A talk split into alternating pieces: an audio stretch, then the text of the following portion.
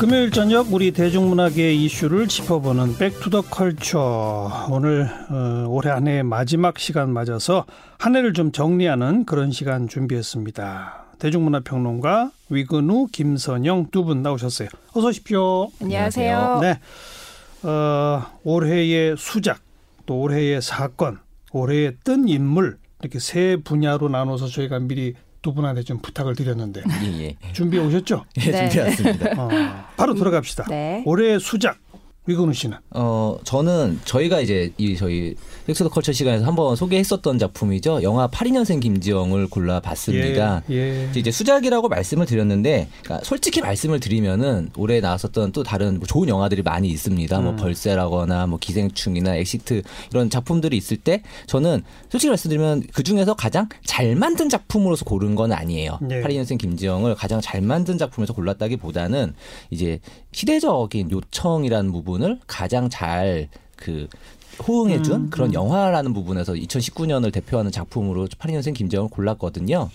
그래서 이 영화 자체가 이제 원작 소설도 그렇지만은 이런 우리 82년생 김지영으로서 이제 그 대변되는 어떤 여성의 그 보편적 삶이라는 것에 대해서 이제 드디어 이제 그것을 정말 보편적인 상업 영, 상업 영화의 문법으로서 이야기를 하고 예. 근데 거기에 대해서 굉장히 많은 여성 관객들이 호응을 하, 하면서 음. 어쨌든 이 작품이 손익분기점 180만에서 거의 두 배 정도 되는 367만 정도로 이제 네. 끝이 났는데요. 논란도 참 많았었는데 예, 그죠? 예. 어. 사실 그 논란도 굉장히 한국적인 것들이 많았다고 생각을 해요. 사실 예, 이 영화 이 영화 같은 경우는 쇠위인의 텍스트라고 분명 볼 수 있겠지만은 굉장히 온건한 굉장히 온건한 어떤 그 소설보다도 더욱더 온건한 태도를 취하고 있음에도 불구하고 이제 그 영화를 보지 않은 이제 음. 남성 관객들의 소위 별점 테러라는 것이 굉장히 많이 벌어졌었는데 또 이후에 영화를 직접 본 남성들의 별점은 굉장히 높, 높은 네. 그야말로 이제 어떤 면에서는 그냥 좀 이유 없이 좀 미워하는 게 있었는데 예. 사실을 보고 나니 아 저게 저런 것이 여성들의 삶이었구나라고 하면서 고개를 끄덕이는 어떤 깨달음을 주는 그런 그 경험을 해주 그런 경험을 선사했다는 면에서 이 영화가 뭐 아주 올해에서 정말 거- 정말 가장 잘 만든 작품 아닐지라도 시대적 코드에 맞는다. 올해의 아. 어떤 그런 여러 가지 정말 그 여성 서사의 문제라든가 어떤 여성의 삶을 우리가 이해하는 것의 문제라는 거에 있어서 굉장히 그런 걸 잘 드러낸 예. 그런 하나의 현상이지 않았나 생각을 합니다. 네. 김선영 평론가가 이걸 꼽아야 되는 거 아니에요? 제가 먼저 빨리 먼저 선점을 하셨어요. 예, 예. 네. 처음에 이 영화 개봉할 때쯤 우리 코너에서 위근우 평론가가 여성들의 이야기는 이제부터 시작이다. 이런 말 했던 게 기억에 남아요. 예. 그러니까 아무래도 저는 이그 8인승 김지영 이 영화에 그 제가 이제 그 흥행 말씀을 흥행에 대해서 얘기를 드리는 게 음. 결국에는 이게 흥행이 중요한 게 그렇게 돼야지 또 결국 후속으로 이제 뭐 왜냐하면은 아무리 많은 그 남성을 주인공을 한 영화들이 망해도 예, 예. 역시 남자 주인공은 안 되란 말이 나오진 않아요. 하지만은 예. 여성 주인공인 영화들이 혹시라도 그 상업적인 성공을 못하면은 아 역시 여성 원탑은 안 되란 말이 나오거든요. 음. 사실 저는 그게 굉장히 불평등한 기준이라 생각하지만 어쨌든 그런 상황에서 여성 주인공인 여성 원탑 영화가 성공하는 것은 이게 네. 이후에도 그 비슷한 작품들이 나오는데 굉장히 중요한 마중물이 될 거라고 당연하죠. 생각하거든요. 네. 근데 그런 면에서 어쨌든 이 8인생 김지영이라는 영화가 상업적으로도 흥행했다는 것은 굉장히 중요한 의미가 있지 않을까 좋아요. 생각합니다. 김선영 씨는 올해의 수작. 네, 저는 정말 잘 만든 작품을 골랐고요.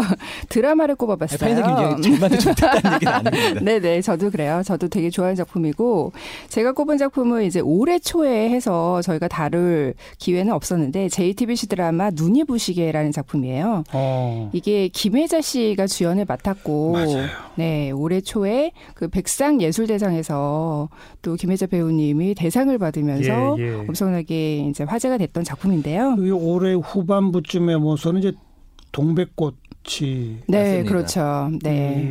이 그래서- 사람들을 사로잡았다면 전반부에는 이 눈이 부시게가 이부시게와 네. 스카이캐슬 두 작품이라고 할수 그렇죠. 있겠죠. 예. 그렇죠. 어. 그 스카이캐슬이 굉장히 화제몰이를 많이 했지만 그 결말 부분에서 좀 그 작품의 완성도에 허점을 드러내면서 많은 사람들이 실망을 했는데 예. 이 같은 방송사의 눈이 부시게라는 작품은 굉장히 시작은 잔잔했지만 음. 후반부에 굉장히 결정적인 반전과 그 이야기의 힘으로 많은 사람들에게 좀 감동을 안겨준 그런 작품이에요. 그 초반에는 이게 한지민 씨가 주연으로 나와서 약간 남녀의 어떤 청춘 남녀의 그 멜로 드라마로 시작을 했는데 예. 그리고 여기에 어떤 time leap이라는 판타지적 설정이 들어가는 그러니까 한지민 씨가 어느 날 갑자기 70대 노인이 돼 버리거든요. 네, 네. 그때부터 이제 김혜자 씨가 이제 그 한지민 캐릭터를 연기를 하는데요. 어 그래서 이게 무슨 판타지 멜론가 음. 장르를 종잡을 수 없게 만들면서 시청자들의 관심을 이끌어 가다가 결정적인 반전에서 얘기를 해도 되겠죠? 아, 이미 다- 작품이니까. 네, 다 끝난 지가 언젠데 그렇습니다. 예민하신 분들이 계셔가지고. 얘기하세요, 얼른. 네, 알츠하이머라는 음. 게 들어와서 예. 이게 기존의 대중문화에서 우리가 치매를 그리는 방식이 굉장히 좀 부정적이고 우울하고 가족들에게 좀 이렇게 고통을 안겨주는 그런 요소로 많이 그려졌다면 이 작품에서는 또 치매를 앓고 있는 사람들이 어떤 시간 속에서 살고 있는가를 음, 굉장히 좀 아름답게 들여다본 작품이에요. 아주 그 점에서 획기적이었죠. 네. 어. 그래서 저는 좀 치매에 대한 편견을 이제 깬 작품이라는 데서도 알겠습니다. 굉장히 의미가 있다고 봅니다. 결국 두 분 다잘 만든 것도 있고 어떤 사회적 의미도 있는 네. 그런 작품을 올해의 수작으로 꼽아주셨네요. 그렇습니다. 다음 올해의 사건 사고. 어, 뭐 정말 올해를 가장 그 충격으로 빠뜨려서 빠뜨리면서 시작됐었던 음. 사건인 것 같은데 뭐죠? 이제 승리 씨 단톡방 사건, 이제 버닝썬 사건하고 같이 엮어서 이야기를 해야 되겠죠. 버닝썬부터 단톡방을 거쳐 또뭐 아직 아직도 안 끝났어요. 예, 사실은 이제 뭐 그리고 그렇죠. YG 수장의 어떤 뭐 불법 예. 혐의까지 뭐 굉장히 많이 이어졌는데 예. 그래서 이제 버닝썬하고 승리 씨 단톡방 건을 이제 엮어서 같이 이야기를 하자면은 뭐 음. 잘 아시겠지만은 이제 버닝썬이라고 그 승리 씨가 운영하는 클럽 안에서 이제 여성 그 소, 여성 손님들을 대상으로 해서 소위 이제 물뽕이라고 하는 그런 뭐 약을 뭐 했- 썼다거나 뭐 이런 여러 가지 문제들로 시작을 해서 이후에 이제 뭐 이승리 씨와 그 외 정준영 씨 같은 남성 연예인들이 있었던 단톡방에서 예, 예. 불법 촬영물이 공유됐었다라는 이런 것까지 정말 줄줄이 엮어서 나왔는데 음. 이 사건이 이제 충격적이기도 충격적인데, 그러니까 사실 이 사건이 나왔을 때 많은 남성들이 아 이거는 뭐 정말로 이들이 잘못한 게 맞다. 근데 이거는 그냥 얘들이 잘못한 문제인 것 뿐이다라고 이제 말을 하는 경우들이 이 사람들이 잘못된 것 잘못됐을 뿐이다라고 얘기했었는데 예. 사실 저는 좀 이 사건이 그러니까는 분명히 이제 승리 씨를 비롯한 이 관, 관계자들이 굉장히 잘못한 그 범죄를 저지른 문제지만은 사실 한국 사회 이 역시도 한국 사회 어떤 잘못된 부분도 굉장히 많이 담고 있다고 생각을 하는데 음. 우선 이 단톡방에서 그리고 사실 그 버닝썬 사건도 그렇지만은 여기서 이제 불법 촬영물 공유라는 것들 자체가 기본적으로 여성의 신체라는 것을 일종의 재화로 보는 관점인 네. 거잖아요. 여성의 그렇죠. 재화로 보고 자신들의 어떤 친분을 돈독하기 위해서 서로 선물처럼 주고받는 것들. 근데 사실 이게 그 장자연 씨 관련한 사건도 그렇고 사실 한국사에서 버- 굉장히 많이 벌어지는 문제들이 사실 여기에 되게 있다고 생각을 하거든요. 권력형 범죄라고 하는 것들이 항상 그 남성들끼리 그 권력을 가진 남성들끼리 여성의 어떤 신체라는 것을 항상 이제 그런 재화처럼 뭐 김학의 사건도 그런 거죠. 그 주고받는 어떤 그런 부분들이 굉장히 잘 드러난 사건이라고 저는 생각을 하고요. 뭐 거기다가 이건 좀 더해요. 성범죄뿐이 아니라 마약, 그다음 경찰과의 유착, 네. 뭐 예. 등등이 막 복잡하게 얽혀 굉장히. 복잡 복잡하게 엮였었죠. 음. 왜냐하면 이제 여기서 이제 정준영 씨가 이제 같이 이 단톡방에 있었던 게 나왔는데 사실 정준영 씨 같은 경우는 그 이전에 그 불법 촬영물 촬영 촬영 문제로 이제 수사를 받았다가 이제 뭐 그냥 무혐의가 나서 그때 막 사람들이 아 봐라 뭐 이거 무혐의 아니냐 그, 그 여성 무고로 신고해라 막 이런 식의 얘기가 있었는데 사실은 실제로 이걸 촬영했었던 예, 거고 예. 심지어 그 상황에서 경찰이 부실 수사했었다는 것까지가 드러났죠. 그러니까요. 예. 그러니까는 사실 이거 자체가 어떤 면에 있어서는 정말로 한국에서의 어떤 공권력이나 이런 사람들 이런 곳조차도 여성 대상으로 한 범죄에 있어서 굉장히 경각심이 없고 음. 사실 남성 카르텔이라는 게 굉장히 돈독하다라는 거를 또 반- 방증한 그런 사건이라고 생각하고 그리고 또 하나가 있는 게 소위 단톡방 문화라는 거죠. 남성들의 단톡방 문- 문제라는 게 최근에 어떤 대학마다 이런 그 과내 단톡방 사건이라는 게 굉장히 많이 터지잖아요. 지금 여성학으로 대상으로 한 성희롱이라든가 이런 것들이 계속 나오고 있는데 그렇죠. 그런 사실 저는 저 되게 좀 다행으로 생각하는 게 제가 학교 다닐 때 단톡방이라는 거 자체가 없었다는 되게 감사해하고 있어요. 그 이런 단톡방 안에서 계속해서 이런 남성들끼리의 어떤 그 여성 품평 문화, 성희롱 문화 같은 것들이 굉장히 그 발화하고 있다는 것을 또 굉장히 잘 보여주는 네. 사례였고 사실 이 사례 이후에 얼마 안 있어서 그 기자들의 남기자들의 그 단톡방 사건이 또 있었잖아요. 맞아요. 예, 남기자들이 거기서 뭐 이제 또 불법 촬영물 공유한다거나 이런 얘기들이 있었는데 어떤 면에서는 또 공권력만큼이나 굉장히 한국 사회의 공론장 그러니까 민주주의를 위해서 굉장히 중요한 공론장의 종사자들이 그런 것을 한다는 것들이 굉장히 그런 절망감을 줬었는데 그게 앞서 말씀드렸던 그러니까 것처럼 아무 죄 의식이나 뭐 이런 게 없었던 거죠. 없었던 그냥 거죠. 쭉 해왔는데 중요한 건 이런 사건들이 터지고 나서 지금은 좀 달라졌을까요? 어떻게 봐요? 저는 그거는 달라진 건 별로 없다고 생각을 하는 게 왜냐하면 최근에도. 최근에도 어, 모 대학에서 또 단톡방 사건이 터졌었고 그러니까 음. 그건 알아요. 이제 그 남자들이 단톡방에서 그런 얘기를 할 때 이게 밖으로 치면 큰일 난다라는 말은 자기들끼리 해요. 그 얘기는 하지만은 이 얘기를 그 하면 얘기는 그나마 좀 많이 줄긴 줄었을 거예요.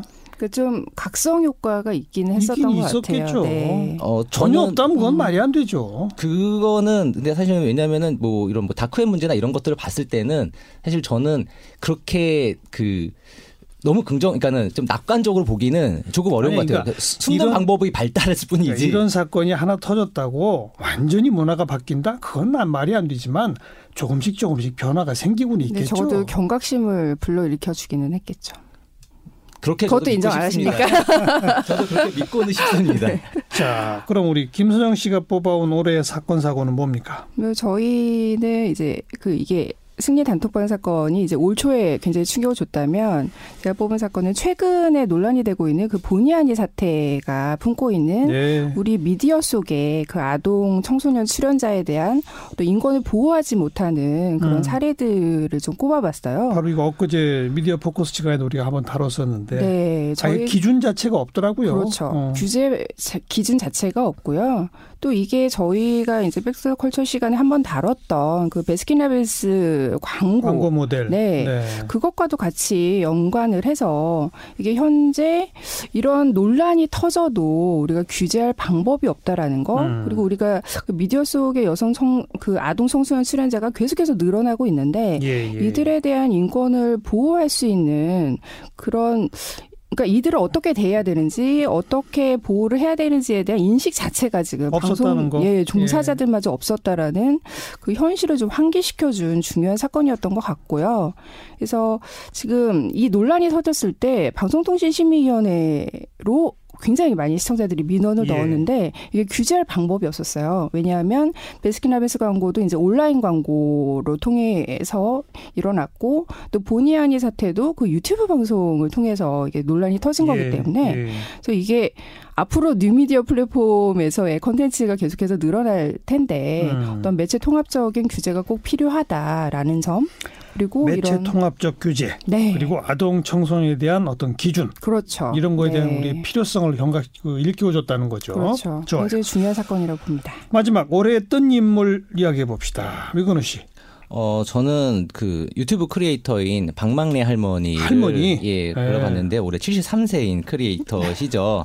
요, 요즘도 인기 계속 좋아요? 어, 꾸준히. 구독, 네. 구독 수는 계속 늘고 있고요. 지금 그래요? 현재 한 115만 명 정도로 이야. 예, 올해 초에 그 한 80 몇, 83만 정도였던데 지금 뭐 100만이 넘어간 상태고요. 예, 예. 그 올해 떴다고 하기에는 이제 이분이 2017년부터 이제 그 조금씩 인기를 오기 시작했지만은 올해 음. 같은 경우 되게 그 상징적인 4월에 유튜브 CEO가 네. 직접 와서 박막- 만났죠. 예, 박막래 네, 네. 크리에이터를 이제 보러 만나러 왔고 사실은 어 박막례 크리에이터가 유튜브에 있는 한국에서 그 인기 있는 크리에이터 중에 가장 뭐 막, 뭐 100만이면 굉장히 많은 거지만은 음. 그 이상으로 많은 크리에이터들은 있습니다. 수백만 네. 단위의 크리에이터들이 있는데 이 유튜브 CEO가 그럼에도 불구하고 박막례 크리에이터를 만났던 거는 이제 이분 이 크리 이제 CEO가 한 얘기가 자기는 유튜브라고 하는 것이 각각의 자기의 이야기를 하는 플랫폼을 만들고 싶었다라고 맞아요. 했는데 정말로 이제 그 박막래 할머니 크리에이터가 무슨 정말로 뭐 먹방을 하거나 뭐 이런 분이 아니거든요. 음. 뭔가 되게 막 특기가 있었다기보다는 본인이 지나왔던 어떤 세월이라는 거나 이런 것들에 대해서 자신의 이야기를 정말 솔직하게 이야기하고 예. 그 이제 그 이제 사실 손녀분 이야기를 빼놓을 수가 없는데 이 손녀인 김유라 PD가 정말 감각이 너무 좋아요. 감각이 너무 좋은데 이 할머니의 그런 재밌는 부분을 굉장히 잘 편집해서 음. 이제 이야기를 하- 하면서 굉장히 많은 사람들이 공감을 하는 그렇죠. 정말 아 우리 할머니 같고 또그 우리 할머니 같은 사람이 아 이렇게 재미있는 사람이었구나. 이게 참 그 올해 뜨님을 맞고 굉장히 긍정적인 측면도 있지만 네. 또 한편면에서는 요즘 유튜브 세상인데 예. 이렇게 할머니도 스타가 되고 어린 아이도 스타가 되니까 모두가 너, 너나 할거 없이 모두가 우리도 유튜브 한번 해볼까? 우리도 유튜브 한번 해볼까? 이게 너무 많았다는 게 또 문제예요. 그러니까 아까 저희가 그뭐 매체 통합적인 규제가 예. 필요하다고 했는데 이제는 그게 정말 논의될 시점이라고 보고요. 음. 그러니까 장점은 이렇게 박망예 씨처럼 기존의 우리 그 전통적인 미디어에서 조명하지 않았던 인물들이 각자의 스피커를 가지고 유튜브 세상에서는 이야기를 할 수 있다라는 점은 굉장히 좀 방송이 배워야 될 점인 거죠. 그렇죠. 예. 음. 자, 우리 또 김소영 씨는 올해 뜬 인물 누굴 뽑아오셨어요? 어, 저는 송가인 씨, 이정은 배우 두 명을 뽑았는데요. 송가인 씨는 저희가 이제 지난주에 다뤘기 때문에, 지난번에 다뤘기 때문에, 미스트롯의 총괄 네, 그렇죠. 이정은 씨가 네, 배우, 기생충의, 기생충으로 올해 이제 어, 화제가 됐던. 네. 기생충에서 그 가정부, 원래 가정부 예. 역할 하셨던 그렇죠. 그죠. 네, 어. 어. 떤 반전의 키를 쥐고 있는 인물이었고. 맞아요. 그러니까 올해 최고의 영화에 출연하셨고, 제가 올해 드라마로 뽑은 눈이 부시게에서도 음. 그 하지민 씨의 엄마 역으로 나오셔서 백상예술대상 TV 조연상을 받으셨어요. 예. 그러니까 이분의 올해 필모그래피를 보면 정말 최고의 영화와 최고의 드라마를 모두 이분이 최고의 드라마에 네. 등록필무렵에도 나오셨고. 소화를 하고 계신 거고. 작년까지만 해도 잘 몰랐던 분인데. 그렇죠. 그러니까 올해 발견이라고 누시, 저는 부시게 때만 해도 네. 그냥 저분 누구지요 음, 가까웠었죠. 그렇죠. 맞아요. 그러니까 기생충으로 굉장히 새로운 얼굴을 보여준 다음에 그러니까 저는 이분의 활약이 되게 중요한 게 뭐냐면은 이분이 올해 보여준 모습이 어떤 기존의 어머니 이런 모습도 있지만 또 뭐 타인은 지옥이다 같은 장르물에서도 예. 또 악역으로 나오기도 했었고요. 예. 굉장히 다양한 얼굴을 보여주셔서 음. 그동안 충무로에서 우리가 어떤 개, 오달수 씨라든지 네, 네. 뭐 이런 분들이 개성파 조연 롤을 이제 중년 남성 배우들의 조, 좁은 풀이 독식을 하고 있었다면 이제는 중년 여성으로. 그렇죠. 어. 새로운 배우들이 이제 다양한 스펙트럼의 연기를 할 수 있다라는 거를 좀 알겠어요. 이정은 씨가 증명을 한 것 같아요. 연말 가까이 오면서는 팽수하고 네. 유산슬 예, 이 맞습니다. 둘을. 또 어떤 인물로 꼽아야 되잖아요. 그 부분이 많은데 그 저희가 그 고민했던 게 항상 연말 시상식이라는 게 그래서 하반기 프리미엄이 항상 강하거든요. 그러니까요. 그래서 더더욱이 음. 오히려 좀 잊혀졌을 수 있을 만한 분들 저희가 좀더좀더 일부러 꼽았다. 네. 생각을 하긴 했습니다. 음. 그분들은 방송국에서 상을 주실 것 같아요. 네. 알겠습니다. 네. 한마디로 어, 2019년의 대중문학의 1년을 정리해 보시면 위근우 씨는 뭐라고 하실래요? 어 뭐 좀 노골적인 표현이 되겠지만 제가 김 김지영을 꼽기도 했지만은 음. 어 여성 여성 서사의 상업적인 힘이 증명이 됐고 음. 아마 앞으로 계속해서 증명될 그런 2019년이지 하나다? 않을까 싶습니다. 네. 김소영 씨는 저는 인식 전환의 해라고 보는데 인식 전환? 네, 그 여성뿐만이 아니라 뭐 이런 아동 인권도 그렇고 또 노년 여성 크리에이터의 발굴도 그렇고요. 그럼 방송이 저 기존에 쓰던 인물만 계속 쓰는 게 아니라 음. 다양한 인물들을 우리가 이야기를 해야겠구나라는 인식 전환의 해라고 봅니다. 이 말은 또 달리 말하면 네, 어쨌든 대중문화는 끝없이 새로워야 한다. 그렇습니다. 그거네요. 네. 음. 자, 수고해 주신 위근우, 김선영 두 분 평론가 한 해 동안 애쓰셨어요. 고맙습니다. 감사합니다. 감사합니다.